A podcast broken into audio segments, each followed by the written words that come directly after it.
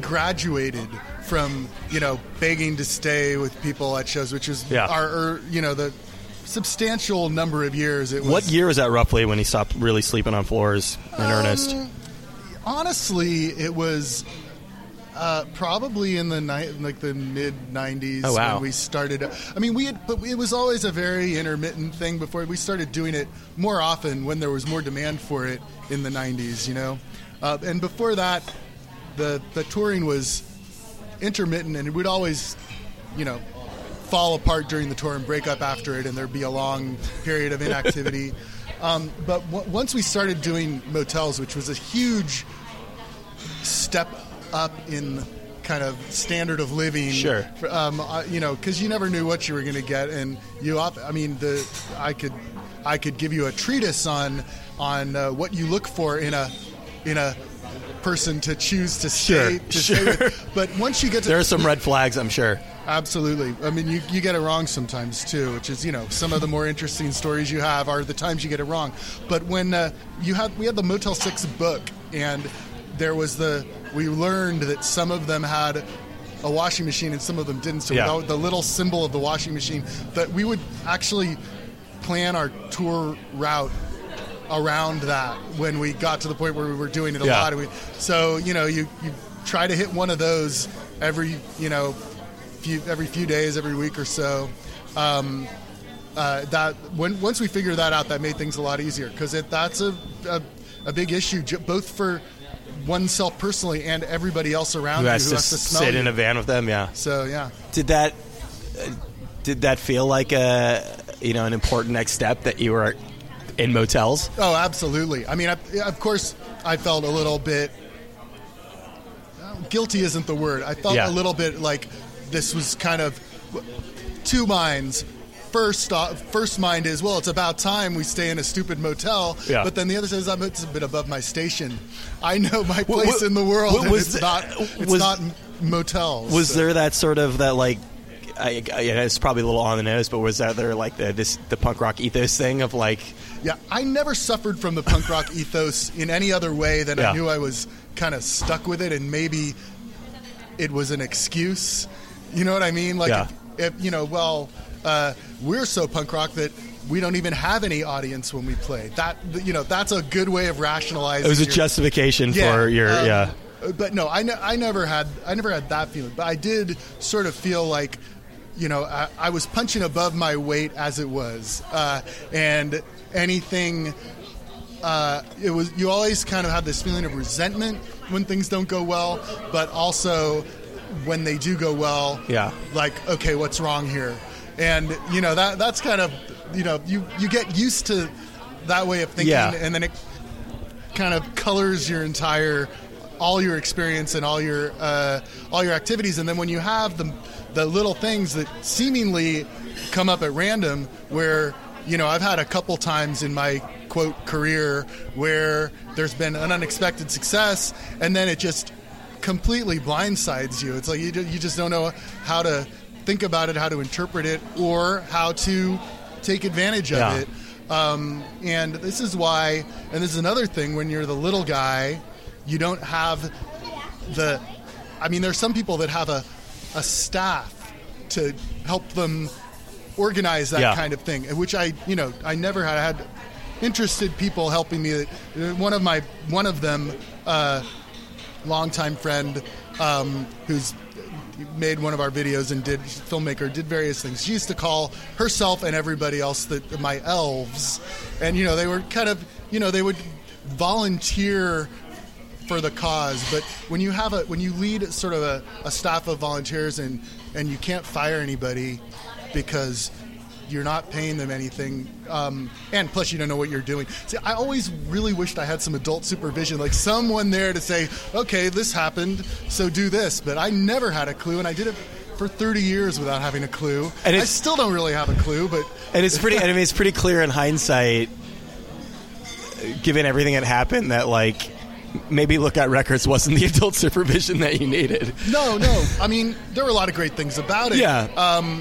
But they were clearly dealing with their own shit at the time. Absolutely. And, you know, I mean, part of what was good about them vis-a-vis us was there was very little interference with what we would, you know, with, I mean, what I guess for want of a better term, you could say my vision for what thing this was that we were doing. But you know, on the other hand, there was never a plan beyond that. There was a fantasy about the kind of, you know, project I wanted to create that was mostly fantasy and then would sort of trickle out and trace elements in the degenerate version of it that actually got produced. And then it was great. I mean, I realize now how great it was to live in a world where a record label could exist and could be viable and could sell things for which you were paid royalties. I mean, we don't live in that world now. It's a lot harder now in that regard. So having a label that doesn't hate you, that continues to put out your stuff, is a great thing. Young people in rock bands now who hear this will have no idea what I'm talking about because you don't. They just, there's no such thing as a record label that gives you money and says, here, record a record with this and we will recoup it from selling objects. You don't have that. You got to do it on your own. And that's what the old guys like me have to do too. It's like, it's they changed across the board. But you know, there's some, I've had figures to guide me, but never an overarching plan. And if I could go back, I can see the things now that would have been better to do in the various stages. On the other hand, you know, I can always see the other side because, on the other hand, part of the unpredictability and, honestly, the kind of idiocy in what I did and what we did caused some interesting things to happen by accident, and you know, that's kind of the magic of art and culture, is when you stumble into things because you're too incompetent to realize it's the wrong thing to try. And you know, I'm certainly not the only or the best example of that in the history of music or whatever, but I certainly am an example of it. I've stumbled into a lot of things that, looking back, turned out to be pretty cool. So you know, there's good points and bad points about that way of doing it. Well, I mean, the thing that you realize in hindsight is that just guidance isn't enough, and just advice isn't enough. You have to actually be willing to take it. That's true, and there have to be people that know what they're talking about. You can't know whether they're, and very few people really do, and no one knows what they're doing. Nevertheless, I mostly just in terms of the criticism I could make in that category is mostly just of me as a writer. If I could do one thing, if I had a time machine, you know, other than killing Hitler or the obvious things that you do first, I would tell my earlier self that this stuff that I was doing was going to be still exists 30 years later. Yeah. People were still going to be looking at it, and to just try a little harder to make it better, because it just never seemed quite as important as it should have. And the bar was really low. You didn't have to, you know, I could be regarded as being a pretty good songwriter by putting the minimal effort into it, because nobody really tried. I mean, I was not alone in not really trying. But that was, hard. I mean, that was kind of part of the aesthetic, right? And then, you know, if you would really, it's easy to go completely in the other direction. It's easy to try way too hard, and sometimes that comes across. Absolutely right. And you know, I made all these mistakes. Kind of like the phrase is growing up in public. You know, and I certainly did that. It's just, I think this is where I say, like, some kind of adult supervision would have been good, because someone other than this far-fetched idea of me going back in time myself, there could have been someone who says, look, you got to pay more attention to the writing, and I eventually figured it out. 10 years in, I figured out, okay, I gotta buckle down on this and make it good, because I realized I don't have that much else going except for this, the one thing I have control over that I am potentially good at is the writing itself. And you know, I mean, I'm not going to win any awards for my singing. I'm not, you know, not the greatest guitar player or anything. You know, I don't. But the writing was something that I was capable of. And once I sort of decided that was what I was going to focus on, I realized, wow, I've been really not doing it very well for all this time when everybody kind of was going, oh, it's just fine, you know? What's the turning point, though? Like, what is the record where you started really taking things seriously? The first time I tried to make the content live up to the vision to was probably in '92 when we were recording Our Bodies Ourselves. Yeah. The previous record, Milk, Milk, Lemonade, was very ambitious on a, I mean, ridiculously low budget. It was very ambitious kind of as far as arrangements went and everything. And I thought that I'd done a pretty good job on the songs, but then, you know, I realized I wanted something more, and it didn't really quite come off with Our Bodies Ourselves. I just was gradually trying to figure it out, but, you know, the subsequent records, I did get a lot better, and it was all because I just decided to force myself to do it when I had been kind of a slacker and not taking it. Mm-hmm. I mean, it's not like, you know, taking it seriously so much as just, if you're going to do it well, you know, do it well. I never had this idea that what I was doing was important in any way. It's just like, if you're going to do it, you might as well, just for your own sake, so you're not embarrassed when you look at it. You know, that is sort of what I was thinking. I remember this idea I had that played in my head was, I want the lyrics to be like a book.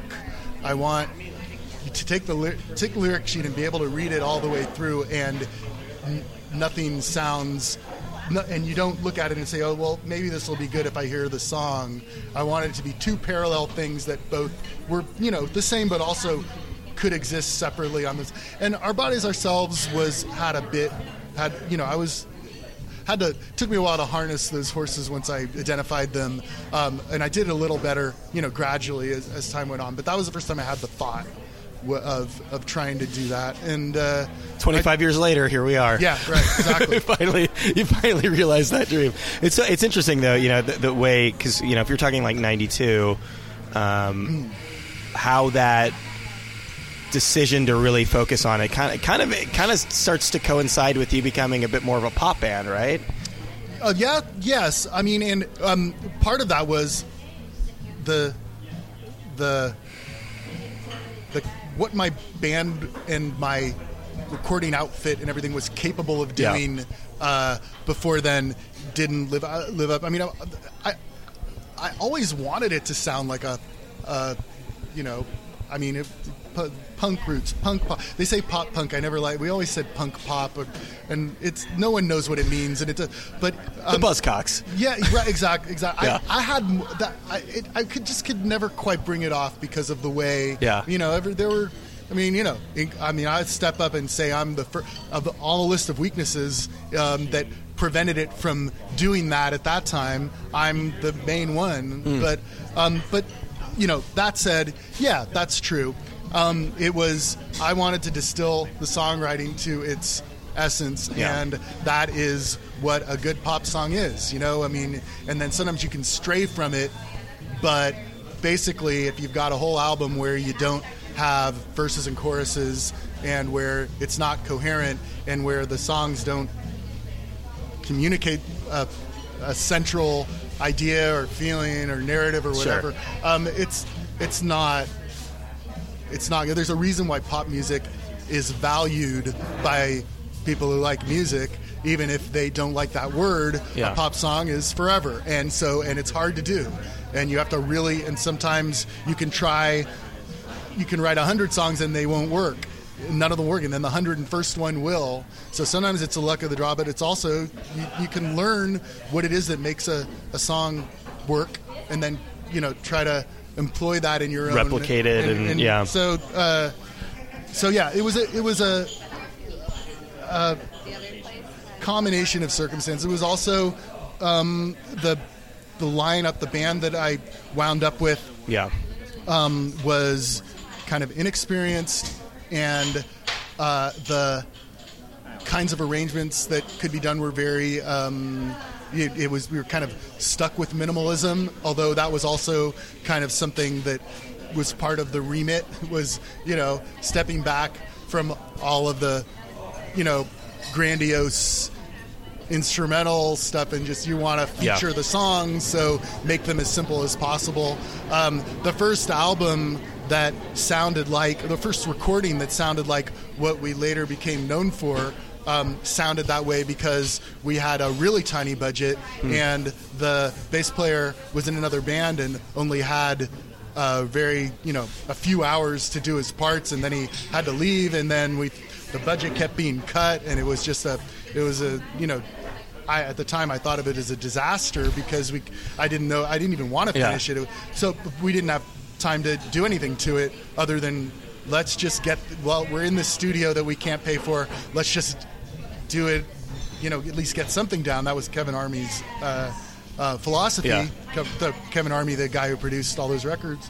And so that was what became the Mr. T Experience and the Women Who Loved Them EP, and that started a period of basically 3 records that kind of sounded like that before I started to be to get tired of doing that and decided to try to smash that apart and do something else. Another decision that was commercially stupid, probably artistically right. I mean, I don't think I would have recorded too many more records if I'd had to just replicate that same one over and over, like some people happily do.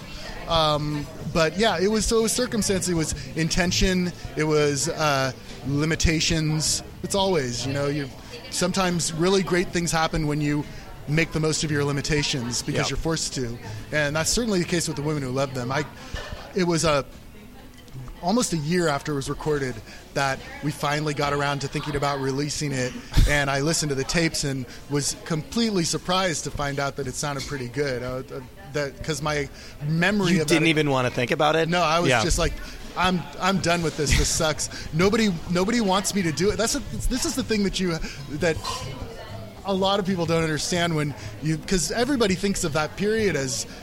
Everyone, East Bay punk, you were on the easy street, everyone.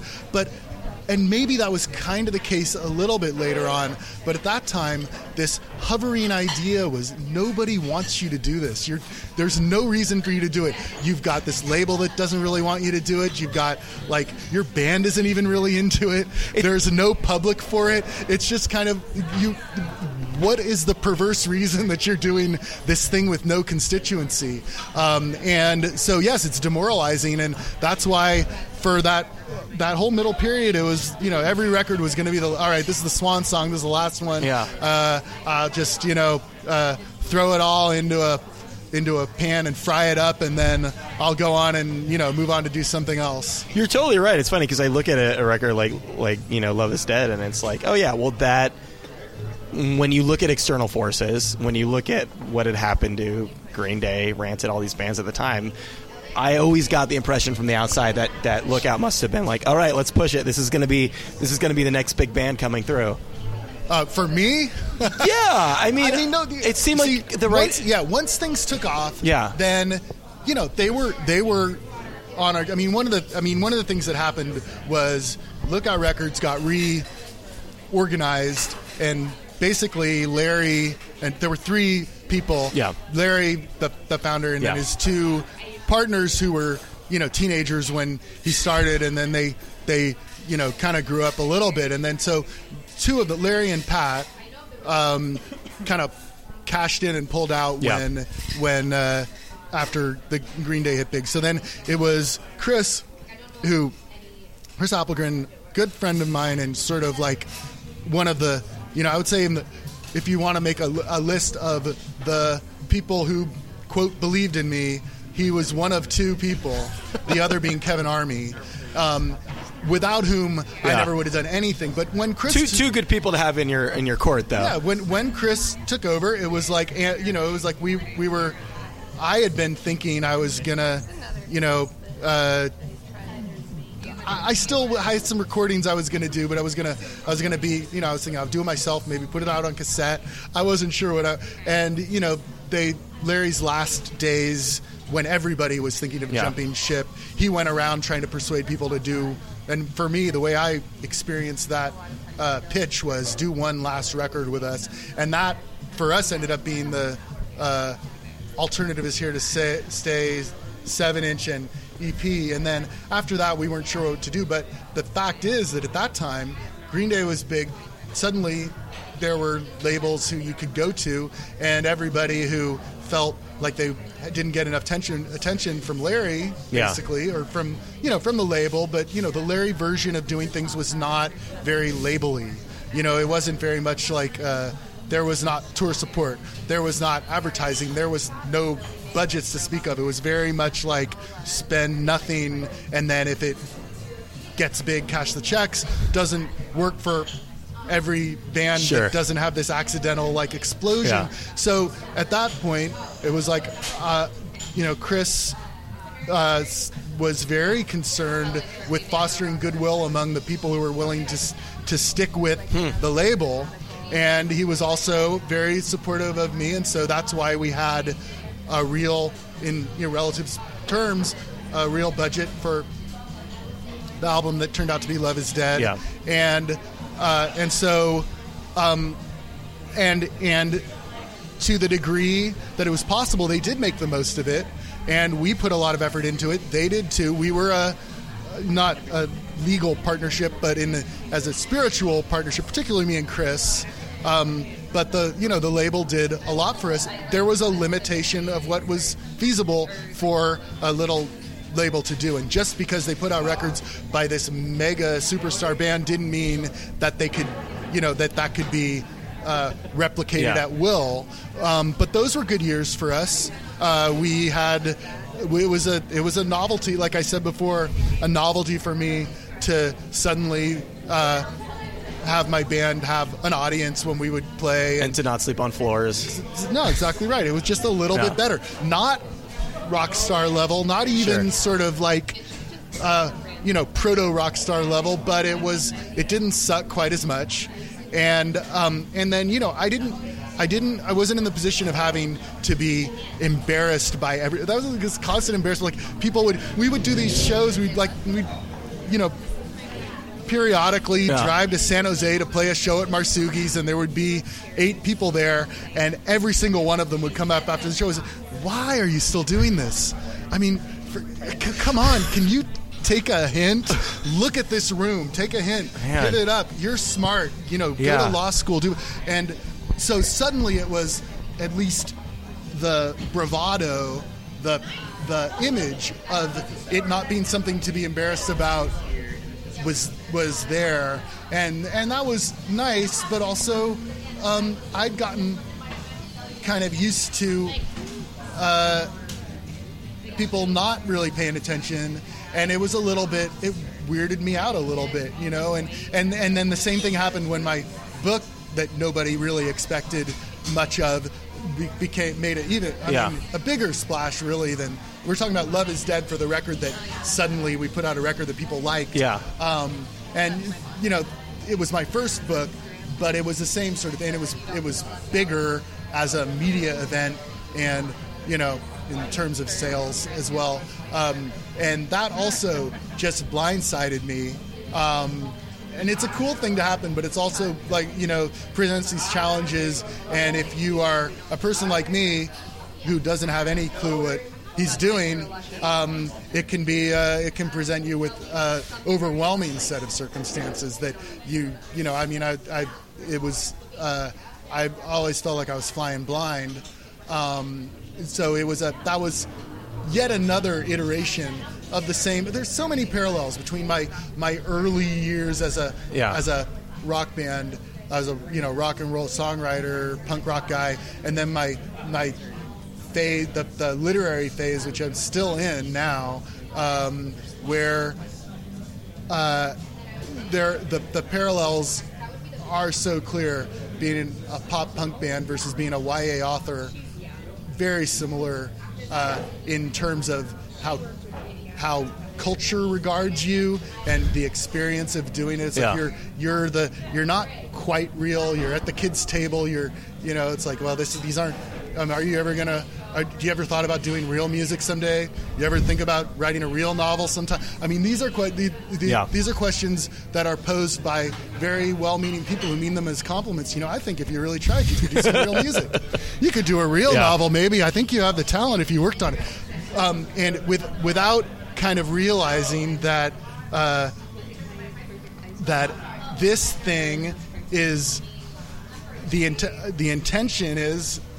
This is what it's supposed to be. Yeah, this is the end. This is fully realized version. It's not like the junior version of the later real thing. This is the real thing. But it's hard to get for people to get their mind around.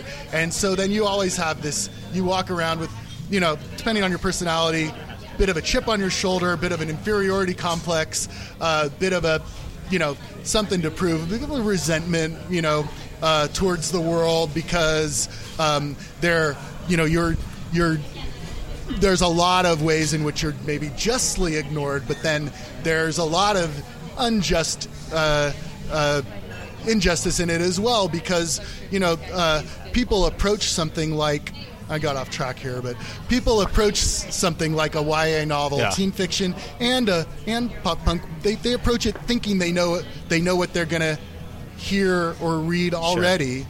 And they don't actually listen to it. And this is something that is fascinating to me because it's one of the reasons, I mean, if I analyze it, one of the reasons why people get, when they finally do pay attention to the songs and they realize that that there's something interesting going on in them. And it's a big shock even to people who've listened to it for years and years and years because...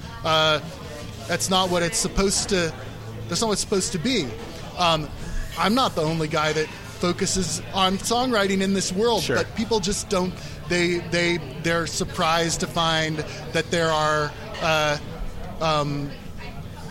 complex narrative conceits that are being. They just assume that when there's an I in a song, it is the I of the singer, even though in other contexts they're smart enough to realize that's not the case. But it's kind of like someone, you know, seeing a Kurosawa film, and they say, this is the lousiest kung fu movie I've ever seen, you know. And it's wow, this isn't pop punk. I mean, this isn't pop punk. This isn't teen fiction. I mean, I've heard that before too. It's like, who do you think you are, trying to foist this on? But you know there's no future in that complaint as a complaint. But it's just kind of interesting looking back the position that you're in. The one thing you get from it that's a positive is the vital element of surprise, because that nobody expects you to succeed in that way. And and then when in those cases where someone gives your stuff some kind of serious attention, then you know you have there is a benefit to low expectations, I guess. I mean, I noticed that in myself as well. Not to say that I'm not claiming that everything I've done in the books and the music, you know, for God's sake, I'm not saying it's all this high level of achievement and everything, because it's absolutely not. And I, you know, like made a lot of mistakes in public that I would, you know, that I wouldn't do now. But I think that there is a lot of because of the what they call the get, you know, there's the YA ghetto, there's the pop punk ghetto. Yeah. You don't.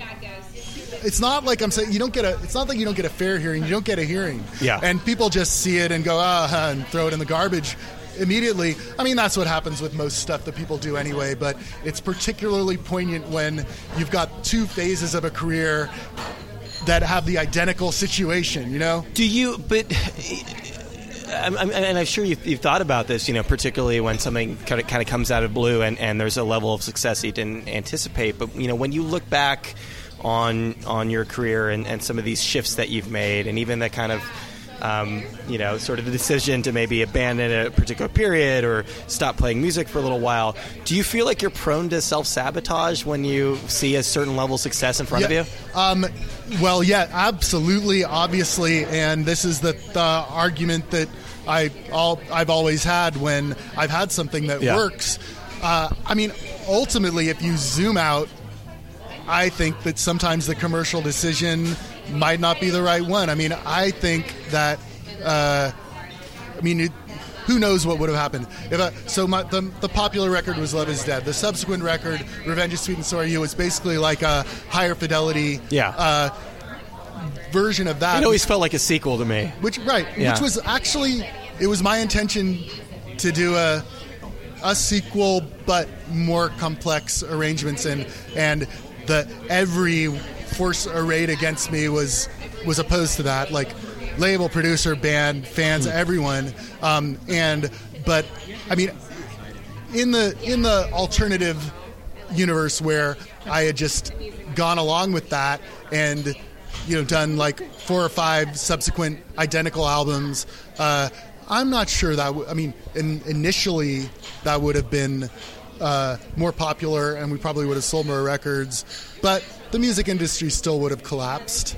It still would have. You wouldn't have saved. I wouldn't have saved the, it still would have transpired that everybody got together behind my back and said, "Okay, let's not pay any money for music anymore." They did it at a really bad time too. They did it right when my Yesterday Rules, the last album before this one that my band did, we recorded it before everybody made that decision in 2003-ish. And then it came out in 2004, and we were on the road when I realized, hey, what are the sales of this record? Oh, yeah, there's 0 sales. Nobody buys records anymore. I was like, really? What am I going to do now? So that still would have happened. And I, as a writer, I feel like a couple more Love Is Dead's would have killed me. It's like I probably would have just, and I think the audience, they don't think this now, they didn't think that then, but I think they might have agreed too. How much of that can I know as a fan of music myself, I'm far more interested when I don't know what I'm going to get when I, first put the music on. And, but there's always a challenge. Music fans, punk rock fans, pop punk maybe particularly, are a very conservative group. And they're very sensitive to they don't like any change at all. You change your guitar sound. Yeah. I mean, I got, when the subsequent record to Revenge Is Sweet and So Are You, Alcatraz, which sonically... It's a very sweet record. Sonically, very different. Yeah. Writing-wise, it was. I mean, you can tell it's my stuff, but I was trying to approach it from an oblique angle in a way that hasn't done before. I literally got death threats because of the guitar tone. I mean, this is the thing. Oh my God, the pop punk mafia. This really happened. Someone sent a rat head to the P.O. box with like a post-it that said sellout on it. So this is the thing. It was in a Ziploc bag. It was very well. They're very conservative. And this is something that goes all the way back in every single record, which, I tried to make them justify their existence by being different from each other and making it coming from a different angle to the degree that I could on these small budgets. So, Milk Lemonade comes out. It's got like that kind of Guitar Hero kind of leads on it and everything. And everybody hated that, and they were just it's like, what the? You don't sound like this is terrible. It's like everybody starts to love your stuff when it's too late. That's right. Then the next record comes out, and like clockwork, all the people that said they hated the previous one are saying, how come you don't do one like that previous one I used to hate? Are you sure? Are you sure that it's that like to some degree isn't just a case of you? Because it's like, I don't know, and this is definitely the way that I operate, and it's very unfortunate. But like, I'm very bad at listening to praise, and I only hear criticism. Absolutely, and I'm my worst critic, as they say. And I've got a the thing is, self-deprecation is sort of like my animating. It's like the biggest part of my soul, and it's partly because I feel that it's tasteful. Yeah. I think that that's the best way to present yourself. It's how I like to be seen as a modest person. However, it also reflects a genuine reality where, and I think, you know, and maybe that's what, you know, one thing that kind of maybe pushes you to improve yourself. But Self-Deprecation is Tasteful easily could have been a Mr. T Experience song. Absolutely. I mean, that sums up a lot of what this whole thing is. But you're right, you know, and I think about this a lot. I think about, I think part of it too. I think smart people it's difficult for them to be happy, absolutely. And I think like that also goes for creative people, and.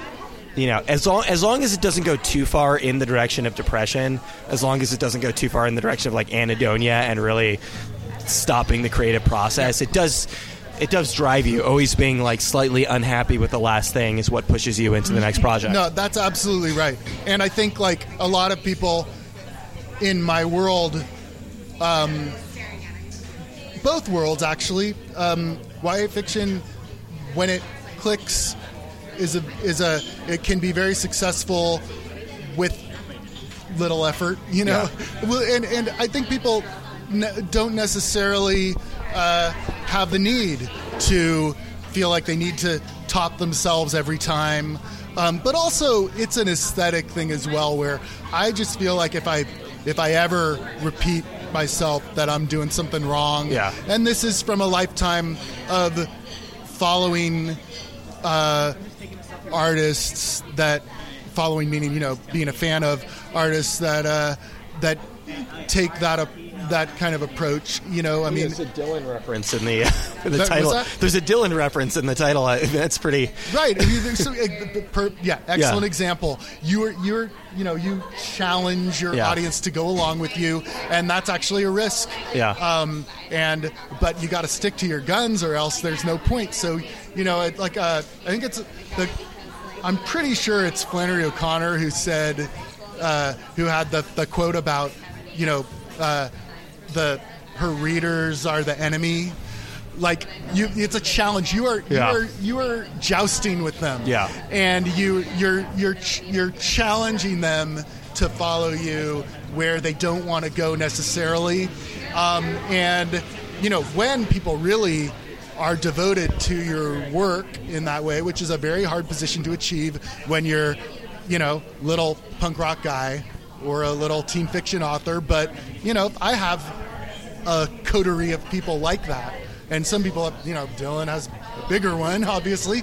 But when you do that, that becomes the point of interest. I mean, I knew, but you know, few people have heard this record yet, and I know that they're very curious about what it sounds like. And it's been a long time, Frank. It's been a long time, but it's also I've set it up, you know, semi on purpose, semi not, where you don't necessarily know what it's going to be like, and that's the greatest part of experiencing an artistic work to me is like the 30 seconds before you actually hear it, sure, and then what happens to your mind when you try to orient towards. I mean, and the fact that you never or at least I'm this way. I never like a record on the first or second or even third listen. No, it's true. It's true. And a lot of times those ones that I really dislike turning out. I mean, the best example of that. I mean, Robin Hitchcock's a guy that I follow like that. Like every single thing he does, and it's always a surprise. Yeah. And I love him for that, and I value him for that. But there are a lot of things where I listen to it, and it just alienates me. Yeah. The best example is Respect. I don't know if you're familiar with that album, but it's got a lot of strange sounds on it, electronic sounds, although it's weirdly kind of a folky album. I heard it and thought, oh, well, nice try. I guess this. I put it away. I dug it out 4 years later and realized this is maybe my favorite rock record of all time. Because this is exactly what you're talking about before, and especially because I think like at his heart, Robin Hitchcock is kind of a pop guy, but it's the issue is when you come into something by somebody you know your first reaction is to completely try to contextualize it. Yeah. So all you're listening for are the ways in which it's different or the same. Right. So for what I, but what I will say, and, you know, because of the timing, I had about, 5 minutes with the record, but, take this how you will, but it's like, it's very clearly a Mr. T Experience record. Like there's no question about that. Absolutely. I mean, I'm the guy that writes the song. So, it is everything about it has been done differently though. And so that's an interesting, sort of practically and, and conceptually, because these are all songs that are from the books. This is like, the conceit that I stuck to very severely is that these are songs written by the character, the narrator of these books, performed by me and my band, and it meant that they are, to a degree, different kinds of songs. And then there's the circumstances of recording it, which are, no label. I'm associated with a kind of a label now, although when we first started it, and up till quite recently, I didn't think there was going to be any kind of a label at all. So it was all this kind of hard scrabble, kind of trying to piece things together without a budget, without a remit other than my own, and I found subsequently it's a hard thing for people to get their mind around. I have had such difficulty explaining what the hell this is. The connection between the two, you mean? Here's the new album. Yeah. It's songs from the book. It's like, what is this, demos? Or is it, wait, I'm not understanding. It's a book? Yeah. But it seems easy to me, but it's hard to explain to people. What's difficult for me to conceptualize, and maybe this will shed some light on it for people, is what the order for you was, and whether or not like you are actually writing the songs as you're writing the book, or you write the book, you finish the book, and then you sort of backseat it. Some of them, that was what it was. Yeah. Some of it was when you're writing a novel, it's like it's a performance that you're doing as a character.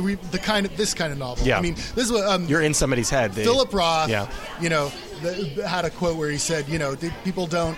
And in response to the question of how autobiographical is it or whatever, it's like it's an irrelevant question, because what you're doing with the novel is a performance. You are performing as a voice, and this voice, if you're doing it, if it's clicking, if it's working, this voice is driving you, and you exert some editorial control over it. Yeah. Subsequently, and as you're going on, you're still. It's not like you've gone insane and become this other person. You have your own. There's a guiding light behind it that hopefully prevents you from doing something completely nonsensical, or you're not Daniel Day-Lewis. Right, exactly. Not method acting really, but there's a degree to which you cannot write a novel if that doesn't happen. Yeah. So some of it was these song titles are, and there's a kind of a meta thing where it's the narrator trying to be funny and me trying to write the narrator being funny. So some of these are preposterous titles that are supposed to be funny on these several levels. Yeah. Not unlike my approach to writing my own songs. They're all my songs, but my songs that I write as not this character, one of the things I love doing, both as a writer and as a listener, is if you have a preposterous title and then you have the song, the job of the song is to sell it, so that by the time you finish listening to it, it makes perfect sense. And you go, okay, now I know why that's there. Why would anyone write a song called Lawnmower of Love? And then by the time you finish hearing it, it's like, okay, Lawnmower of Love, I get it. That's the to me, that's the ultimate achievement in writing a song. And you're really able to get into this guy's head a lot more effectively if you're writing a song as him, right? Yeah, right. Well, but it's a challenge because it's not as much of a stretch as it might be for some people, because my One of the reasons why I was able to slide from writing these songs to doing them in a narrative form, essentially, you know, the sensibility of the songs. It's how the agent who suggested that I try to write novels, that was how he put the sensibility of the songs narrator. If you could do that in a novel form, I think that would be pretty good, and that's why I did it. That's why what I tried. The reason was because there's a lot of my songs, and frankly, a lot of rock and roll music is teenage music. It's an adolescent sensibility that was already present there. It's just Chuck Berry, like, all the way through. Absolutely. Yeah. You know, if you, there is different. There's other things that are done in rock and roll music, and then I refer to it as straying into art rock, which I love art rock as well. Mm-hmm. But there's in every. And all the art that Pete Townshend did, that can't explain, even though he derided it, even at the time he did it. That's the core of it, right? Oh, yeah. So it's like, and in fact, that is a really unfortunately good, for Pete Townshend, he never grew up. Which that's a good metaphor for the entire project of a rock and roller growing up. I still can't explain. Yeah. I'm 50 years old. I still can't explain. Yeah. I mean that. So, so there, I'm on solid ground there. But writing the kind of song that a different character that this character would write, there are differences into what I would choose to put an album in, and in a way, it's there. That's a bit liberating. You have to. You can't be afraid to be kind of dumb if you're writing as a teenager. That's absolutely true. I mean, honestly, an actual teenager who had written these songs, they wouldn't be as tight. I mean, it would be long, but you know that that's also part of the the gimmick that goes along. I mean, I focused my best writing chops to bear on these songs. You know, it's like, and that's, you know, like I've been getting across in this interview. It's like. Hard won the what I know about how to do it, and but it was an interesting, you know, sometimes you have a relatively narrow remit, sort of, you know, you have an assignment that has to stick to these particular parameters, then you make the most of it. It can lead to some really cool stuff. And that gets back exactly to what you were talking about before with like the limits of money and production and all these things. And it was those constraints that helped you focus. The constraints, weirdly, because of not being responsible to anyone else in doing it. I mean, this is like sort of the closest I've come to the actual result being like the vision. Yeah. And the reason is because I didn't have anyone to answer to.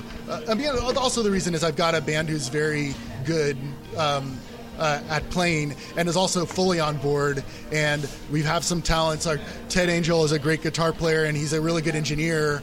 And that is the reason solely. I mean, the sonic success of it is due solely to the engineering, him, and then Denny Muller also he engineered three of the songs, and then the mastering. I mean, the engineering was top notch, but it was all kind of to an unprecedented degree directed by for better or worse, by my idea of how it should come out. And so, you know, like, you know, the limitations can be liberating is what I'm getting at. I know I used the phrase self-sabotage before, but now that I'm thinking about it, I kind of want to back that up a little bit and say that, like, I think that, you know, maybe the overarching theme to a lot of your stuff, and maybe whether it's a blessing or a curse, that you do your best stuff when nobody's looking.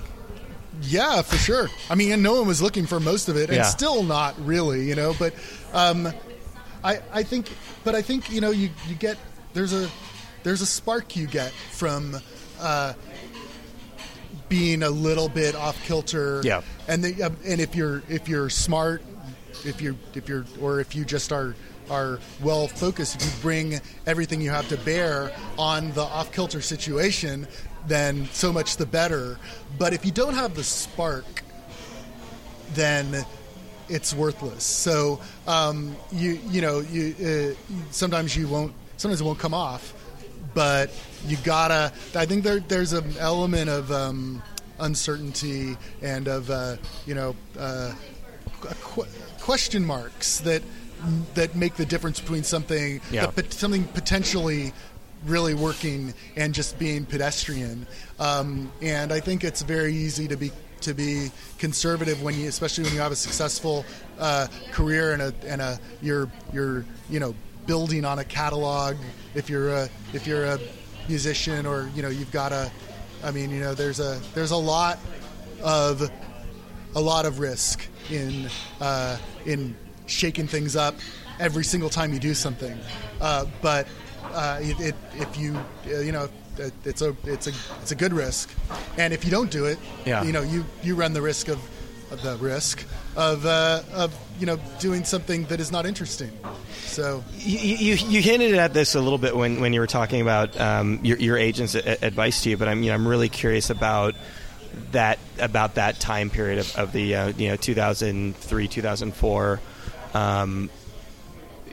How conscious of a decision was it to just kind of stop making music for a while? It was just an impossibility. It wasn't like I said, "Oh, I'm not going to do music anymore." It was just that there was the thing where you had a label that would give you money to record a record, and then you could manage to, basically pay for it by selling CDs on the road or whatever. That did not exist. You had worked toward a certain process, and then the rug just kind of gets pulled out from under you. And I didn't know how to do it. I don't think anybody knew how to do it. Yeah. I don't think anybody knows how to do it now. That's fair. I mean, it's one of the reasons, no one knows how to sell records. No one, and honestly, in publishing, there are similar pressures brought to bear. They probably don't realize the extent to which it is going to undercut the entire literary culture when things are expected to be free all the time. But it took a long time to be ready to. And to have the circumstances where it made sense to try to do it again, and it was a demoralizing time in many ways. I was very proud of the song, the Yesterday Rules songs. Yeah. I thought that it was going to be I'd been planning the next record that I still plan to record. That one is, some of the songs have been swapped out over 12 years, but basically that's the record that never got done because there was no industry, there was no culture. I mean, people who celebrate the end of the music industry think of it as the big guys who deserve to die by that way of thinking, but it dragged everyone down, and it dragged the whole, there was the economy of it sustained a culture. And the culture included magazines and clubs and a lot of it's ironic and almost kind of a little bit of Schadenfreude about it, where a lot of the rock writers who were so enthusiastic about the idea that musicians weren't going to be paid anymore. Well, there aren't those writers' jobs anymore either. There's just their magazines are all out of business. They're probably I don't know, 25 music journalists who have a job now in the world. Very, very constricted. It's the same process. It's the same thing. It's nothing you can do about it, but it's regrettable because there was a, for all its flaws, there was a way that a little band could finance a little career and have it be vaguely viable, which we don't have now. So my interpersonally, the band kind of disintegrated at the end of that tour that we did in 2004. You were kind of used to disintegrations, exactly. But we would. I mean, what it took us 12 years to do this time, reconstituting with a new drummer and, you know, same two guys, other guys that were on Yesterday Rules and on that tour. What took us 12 years to do this time would have taken, you know, a matter of months maybe before. I mean, when I look back at those records, it seems like they're it feels like a much longer time between, you know, Making Things with Light, 1990, Milk, Lemonade, 92, Our Bodies Ourselves, 93. There's like year. But it felt like a chasm of time between them, and like we've retired and are, you know, jump starting the engine again. But that's just being in your 20s, you know. Right, no, it's true. But at the time it was like, okay, I got to think of something else to do. And then sort of fortuitously, this YA fiction suddenly was a big deal. Yeah. And this is why I met the guy who was a fan of my band. It's Stephen Malk, my agent, who is the sole catalyst for me having a literary career. And over the years, he would show up to my band's shows, and, you know, he had ambitions to be a literary agent before he actually was one, I think. But he was talking about this way back in the 80s, I think, and he would hand me a card, and as time went on, you know, the card got more official. That he was affiliated with it's a little thicker. The font was, he had a nicer card. Yeah. And so I was like, really, you're like, this guy might actually be onto something. Well, I was out of ideas. Yeah. I didn't know what to do. Yeah. And he subsequently, you know, coincidentally at that time, started sending me sample chapters of books that he had sold for what at the time seemed astronomical amounts of money to me. I was like, I cannot believe this. And I similarly to how I looked at punk rock, I can do this. That was my thought. And actually, when it came down to it, writing a novel is quite challenging when you really have to do it. But I gave it a shot. But you were so how old were you when you kind of made that career shift? 2003, 2004. I would have been just in my late 30s. Okay, so I'm just, you know, I'm trying to kind of contextualize that a little bit from the standpoint of like, I'm in my late 30s, and like, this is, I mean, that's got to be scary to just kind of try to do something completely new. It was scary, although it was like, what else do I have? Yeah. So, but it was also, you know, a kind of a audacious sort of like, you know, how dare you, sir, kind of, you know, this is a... Know your place. Right, exactly. Yeah. But, you know, this... And I thought of it very much in terms of almost like a scam, not a real thing. Yeah. So that was another mitigating thing. Like, you know, he was like... The agent sent me these sample chapters, like bits of books that he sold for lots of money. And I was like, well, I can do this. Sure, I'll try to do this. And then...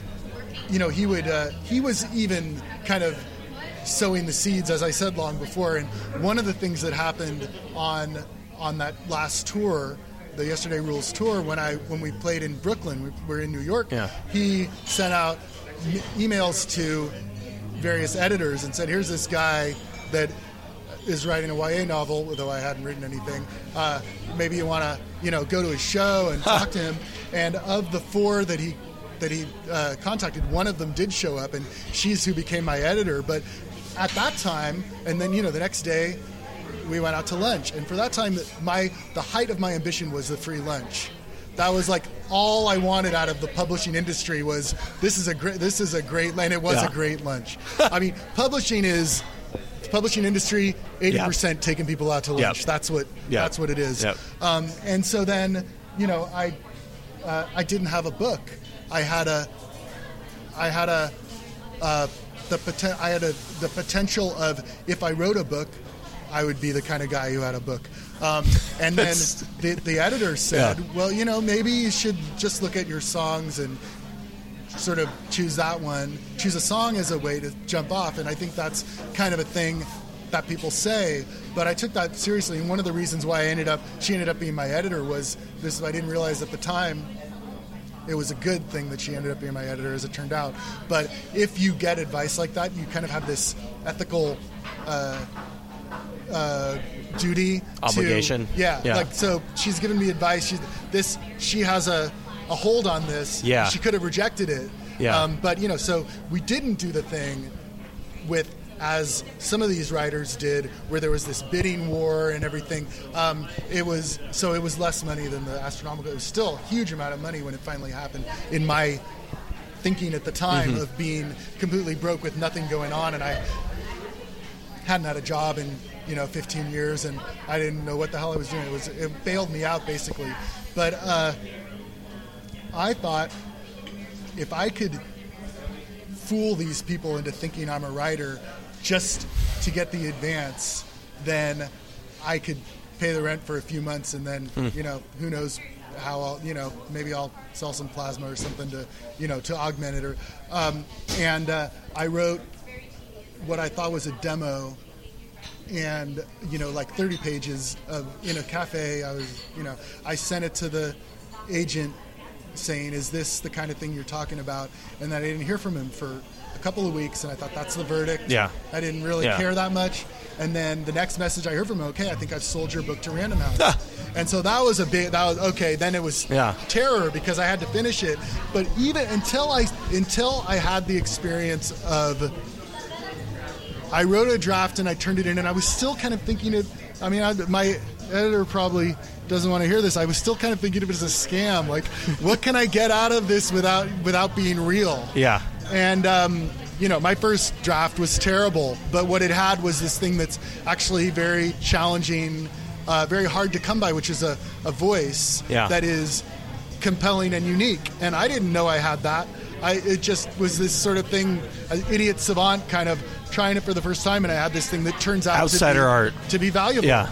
And then I had to do 4 drafts. It was like I had to figure out a way to turn this raw voice into a novel, and I got it wrong 3 times until I finally, it would, if you judge the marketplace to be the arbiter of whether something is successful, and certainly if you judge the, the media reaction, it was a success. I did it well enough, but that's how I became a writer. And then it was, the sort of thing where I had this dream of doing what I'm doing now, which is the kind of having the 2 sides of the creative thing, that the novels and the songs sort of meld together and kind of support each other. And I, in a limited way, I kind of had done that.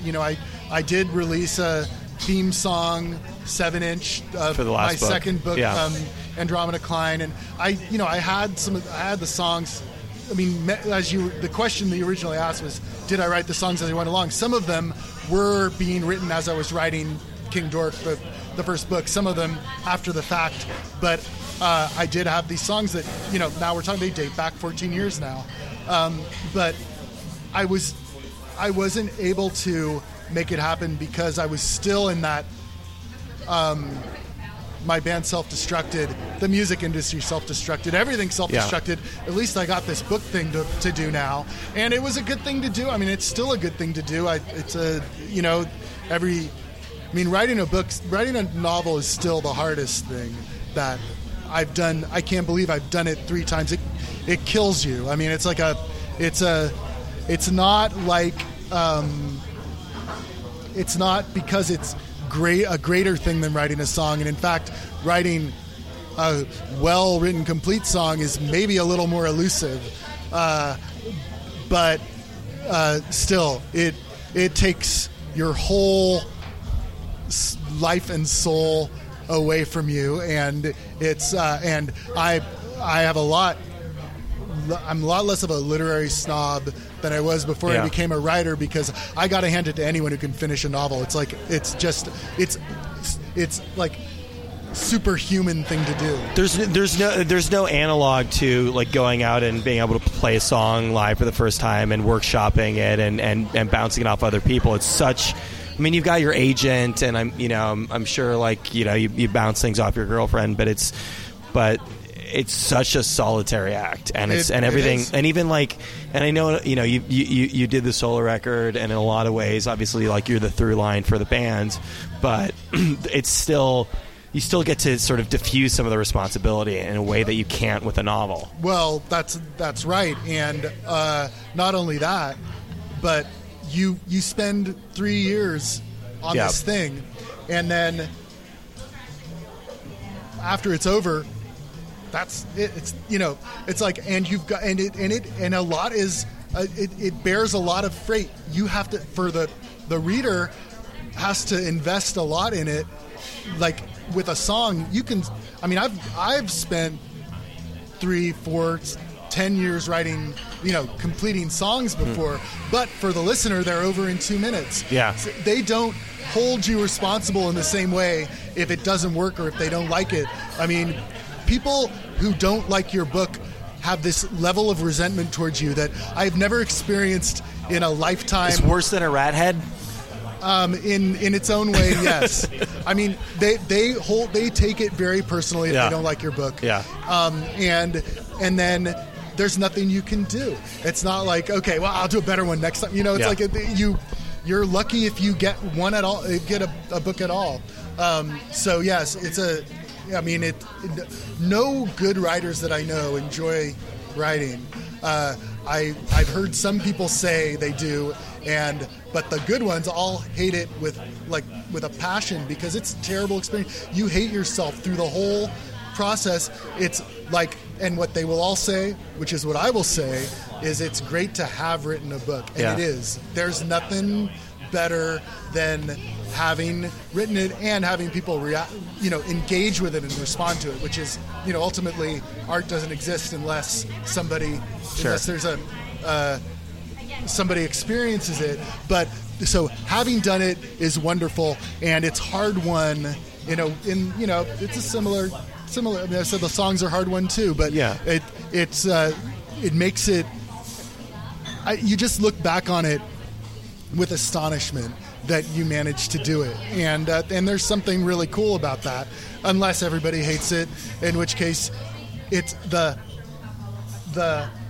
self-reproach that you have in the face of that is beyond any kind of self-reproach I ever experienced in a lifetime of self-reproach. So it's a very intense experience that I don't think anyone who hasn't done it can quite grasp. I mean, obviously it's like writing in general is a slog, and that's it. You know, it's exponential when you're talking about an entire book. But I mean, there's a certain pleasure, there's a certain high in the writing process, and it's like connecting the dots. But do you enjoy being a musician more? Or do you enjoy anything in life, Frank? Yeah.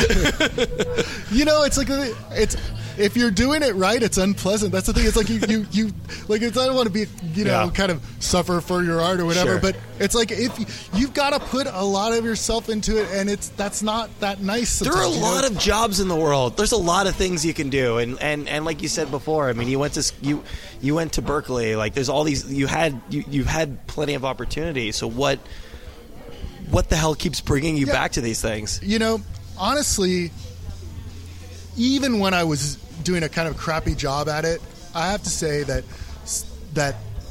there is, you know, songwriting, at least theoretically, always was a vocation in the literal sense of that.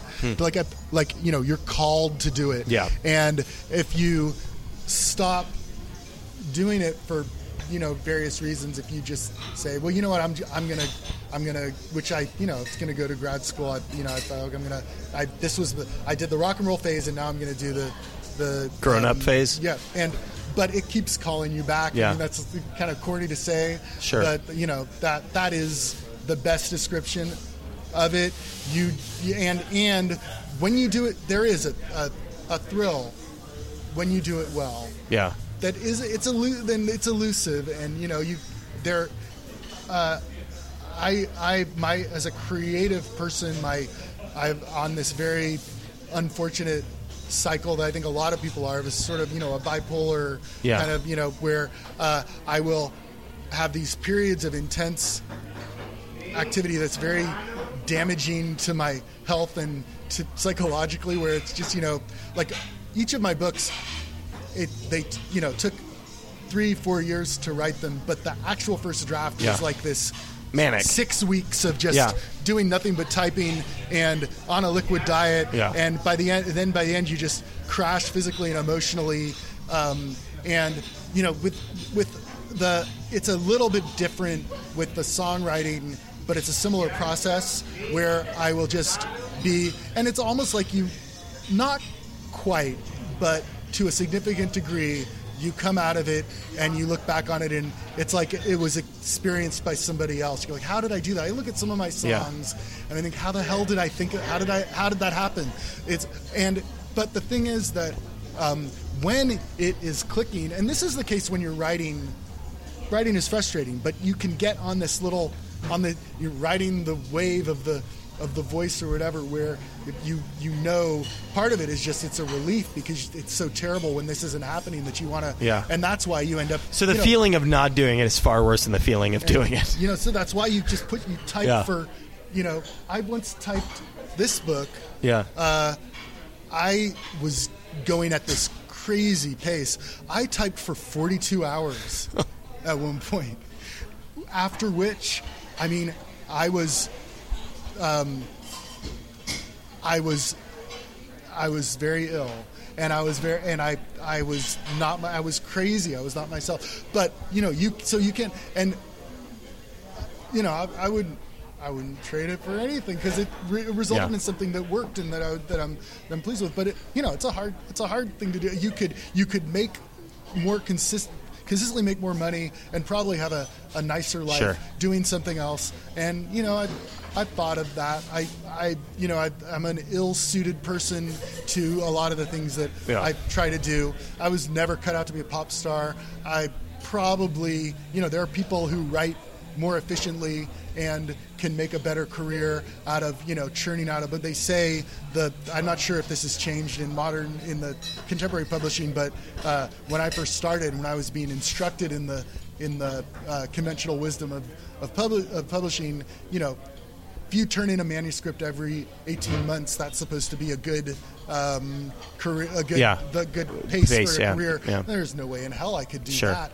I almost kill myself when I write one of these things, you know. So it's like so there are people though that are much better suited, but and when I try to do it that way, it doesn't work. It doesn't click. And you know, and you were kind of, I think, getting at this before, but you're in a genre which is very, very conducive to writing like series and things like that. Those are the most popular things, and I imagine that's a lot easier to kind of keep that clip up. I don't really know how other people do it. I mean, there are people. I mean, like I said, I'm just beyond impressed if someone ever manages to finish anything at all, and some people just churn out these books, and they're that is part of what makes a good writer is being able to do that. I just have, you know, a harder time. I don't know why it is. I think they'd be different sorts of books if I did it that other way, and maybe that would be good, better, maybe that would be worse, but it is the way it is, and that's just what I've had to. It's kind of you know, yourself is what you're stuck with ultimately. And a lot of times people... God help us. Yeah, people will make this thing, well, you know, this would be more successful. Why didn't you do this? Why don't you replicate the career of this person? Why don't you... Yeah. And, you know, the thing is, I'm not that other person because I'm not... My remit is to do this. Yeah. And for better or worse, like I said, I did a little tweet or whatever about it. It's like... recently that got a lot of reactions. Yeah. It was like this is, for better or worse, this is my, you know, quote, life's work, and if I had a better one, I would certainly be doing it. You know, if I could choose somebody else's life's work, by God, I would do it, but this is the one I have. It's like, it's the best one I've got. I can't really, it's not just really a choice of mine. Why aren't you John Green? Well, because I'm not John Green. You know, there isn't another answer to that. Because that job is already taken. Yeah, it's a weird way to look at something creative anyway. You know, or why aren't you Green Day? Yeah, exactly. Yeah, absolutely. So I mean, it sounds like there was never any question in your mind that you would be doing music again. I mean, even as, like, you know, 2 years became 5, became 10. Yeah. Oh yeah. I mean. the main thing that prevented it from happening was there, circumstances, and also, mentally getting my mind around the idea that I'm creating.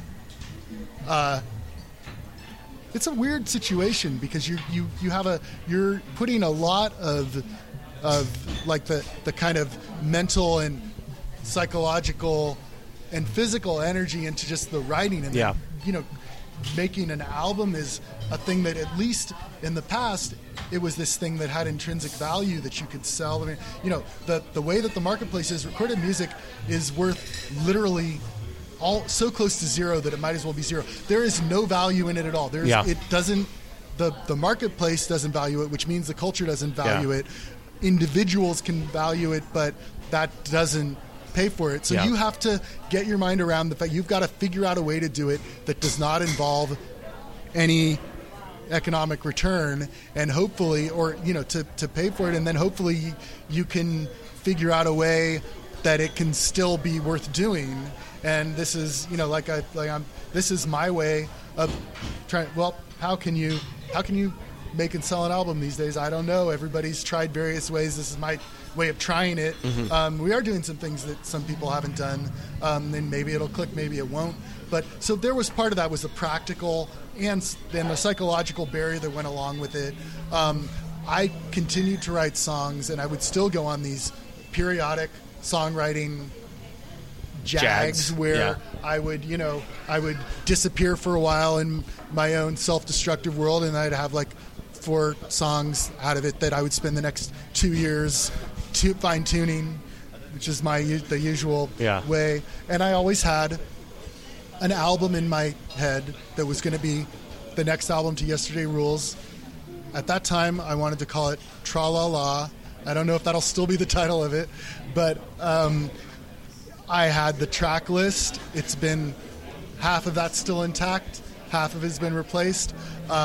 I always knew I was going to try to do it one day, but part of it was for a long time in that period, I expected some, maybe like a father figure to come along and say, "Here's, I'll help you do this." And do you look at something like Smile, or I guess even like Chinese Democracy, and just go like, "I kind of get how that happens." Absolutely, I get it. Especially Smile. Yeah. I mean, no, actually, but because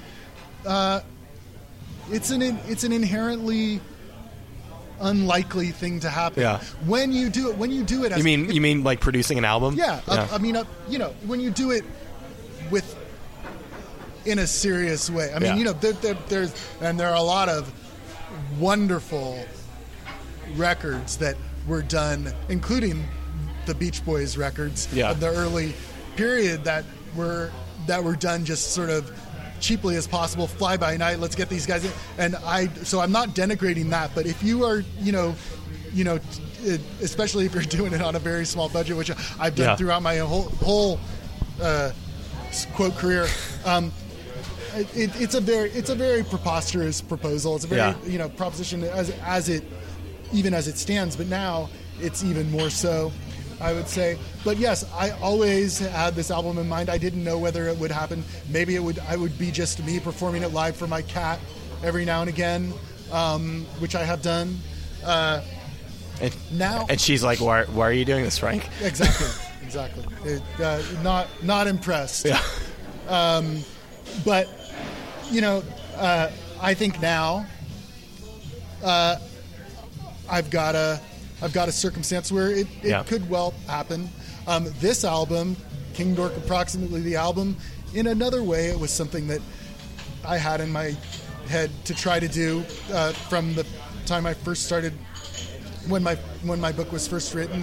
Again, wasn't able to figure out a way to have it happen. Did it in a kind of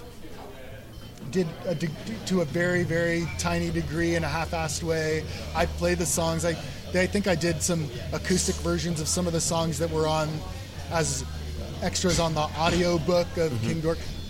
Speaking of which, the closest I ever came to a Grammy was that King Dork audiobook was on the short list, or maybe the medium list, for whatever the Grammy category for audiobook is. It was won by Bill Clinton's memoir or whatever. But I mean, if you're going to lose to somebody. Yeah, right. Me and Bill. So anyway, that's an aside that many people don't know.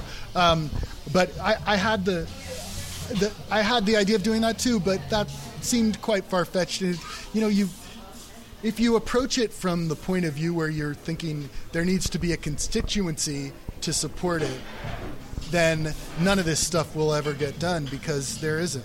You know, it's like even if you have fans, it's not a base that... I mean, the crowdfunding thing, I'm kind of temperamentally unable to do it. To beg people. Yeah, I might be able to hire somebody to do it on my behalf if that's what it takes. Maybe so. That's the level where you ask for some. You know, ask people for. In a way, that's what I'm doing now. I'm asking everybody for their help to make this come about. Yeah. But you know, you have to approach it from a different point of view, which is you use whatever resources you have to cause the thing to exist, and then you do what you can with it. There is not a rule book, and there's not a well-worn path, and anybody who has told me what that is, it hasn't been persuasive, and nobody knows what to do. But whatever, it's always an imperfect world. This is not a great situation to be. I mean, not only with recording albums, but rock and roll music is no longer the culturally impactful thing that it used to be. I've experienced that in a way as kind of a relief that it's a little less explaining to do. When, you know, it's like when the time was, well, why aren't you Green Day? Everybody asked that. Nobody is going to ever ask me, why aren't you Beyonce? You know, it's like the rock and roll music does not bear the freight that it once did. And so, but that's one of the things that is also makes it harder. Have you, and let's end on this because, you know, I've taken up enough of your time, but are you know, when you look at this and, you know, this, again, this is sort of a bringing together of these two different parts of yourself, and in a lot of ways this is a realization of something you've been thinking about doing for a very long time. Absolutely. For 20 plus years. Have you gotten better in your life as somebody who is, you know, very self-effacing? Have you gotten better about just kind of being able to be like proud and happy of something you've done? You know, yes, I would say so. I mean, I think I have a part of that is, and part of the reason, I mean, the realization is better this time around, and I mean, the last record ages ago, still that was quite well realized as well. But it's like, so it's part of it is just being able to you know, with the writing and with the execution, you know, the metaphor of harnessing the horses and driving them properly. Yeah. You know, it was a very, very long learning process to figure out how to do. So I feel that I am better at that, but also I think, you know, you have a perspective when you look back and you realize that a lot of the things that you beat yourself up for had their moments. It's kind of like, you know, I'm listening to, I do the thing. I'm maybe a little bit on the spectrum, and I do a thing with my consumption of art, of, you know, where I will relentlessly explore. Like for example, I listen to the entirety of the Rolling Stones recorded output in chronological order recently. And wait, did you make it all the way to the present day, or did you stop off? Wow. I mean, in my mind, they stop at Tattoo You. Okay. But in this process, Bridges, I did the whole thing. Bridges of Babylon and the whole, you know, honestly, I can't go there. I can't tell you anything about that. That just my mind is unable to accept it. Yeah. But there are the agreed upon lesser known albums that that when you go and revisit them, you see the failings, and then you see their good points. And I, you know, It's Only Rock and Roll is a pretty good example of that. Goat's Head Soup, maybe. Yeah. That, you know, it's like, and I can look at my own stuff. Yeah. In that same way as something, it's almost like it was done by a different person in a way, and I can see the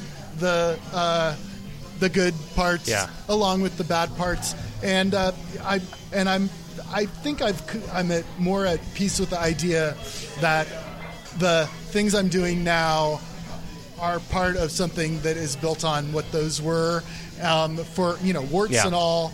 And there are, even on the worst things I've ever done, there are moments that that kind of make me, you know, kind of smile to myself or think, oh, that's it. And, you know, sometimes I do this. Sometimes when I'm trying to relearn my old songs, because I have so many songs I forget how they go. If I'm trying to, when I do shows, I'll get a request for a song. I've got to Google the lyrics to remember what they are, and so I do this in this process. Yeah. And you know, sometimes I'll think of, you know, well, hey, Portman, that's a pretty good line. You know, like this thing that I probably didn't think about before, what I'm saying is I maybe have a more balanced perspective on it than I had before. I've been going through this a lot. I'm really trying to get better at, again, I think I might have said this before, but trying to get better about taking a compliment from somebody versus saying, you know, when somebody compliments you about something, saying, oh, that wasn't my best thing, or that was the thing that you liked. Yeah, no, absolutely. Well, you know, you were embarrassed by yourself. I mean, that's kind of the human condition in a way, although there are people that aren't, and I'm always fascinated by them. There are people that just, like, you know, that either don't think about the question of whether they're adequate and wonderful in the world, or just think they are. Yeah. I know people like that. I always think maybe somewhere in their soul, they're crying in the corner saying, you know. And they rarely make really good art. Possibly not. I mean, and this is a tension in rock and roll music, because, you know, you've got your, I don't know what you like, your the kind of personality that is the rock and roll personality. You know, it's like maybe you've got a team. You've got Pete Townshend and Roger Daltrey. You know, you've got the guy in front and the brooding guy in back. Yeah. Maybe that's the ideal situation. But I feel like I always am punching above my weight and have some explaining to do, and I will always feel like that. But on the other hand, you know, if I look at what I've done over the past 30 years, I'm surprised by how substantial it is. Like, just in terms of volume, and, you know, it's a lot of stuff. And then I will see, you know, there are some really good moments, and some. I mean, you know, I reach the point where I don't disavow it anymore. And for whatever reason that is, maybe that's, you know, sentimentality, maturity, delusion. Yeah. Probably a combination of all of those things. But the thing is that you realize that, after a while, it's a part of the history. It's a part of your own history, and then weirdly, it's a part of other people's history, which I kind of find that to be a sobering thought, because I talk to people quite often these days.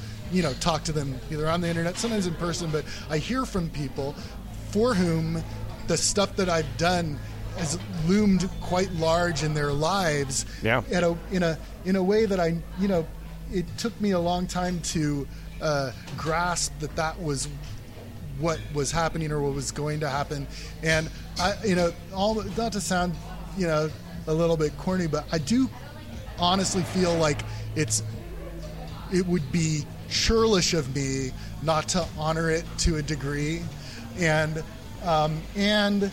It's you know, personally kind of moving to me to you know, to talk to someone who has that perspective on this stuff that I wrote.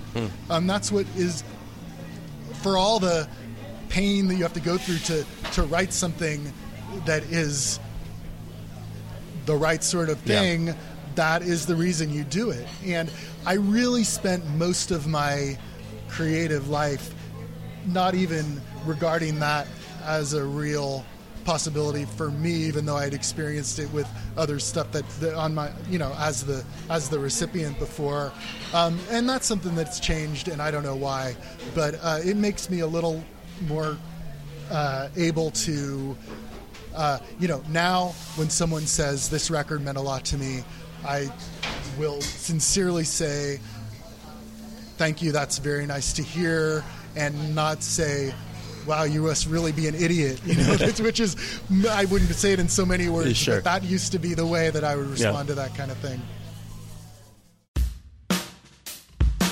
Hey everybody, it's Brian. Where to start? So we missed 2 weeks, two non-consecutive weeks. We've missed 2 weeks in the last month, and I apologize for that. I know we've been very good up until this point about doing the show every single week, but I have been traveling so much, so much for work.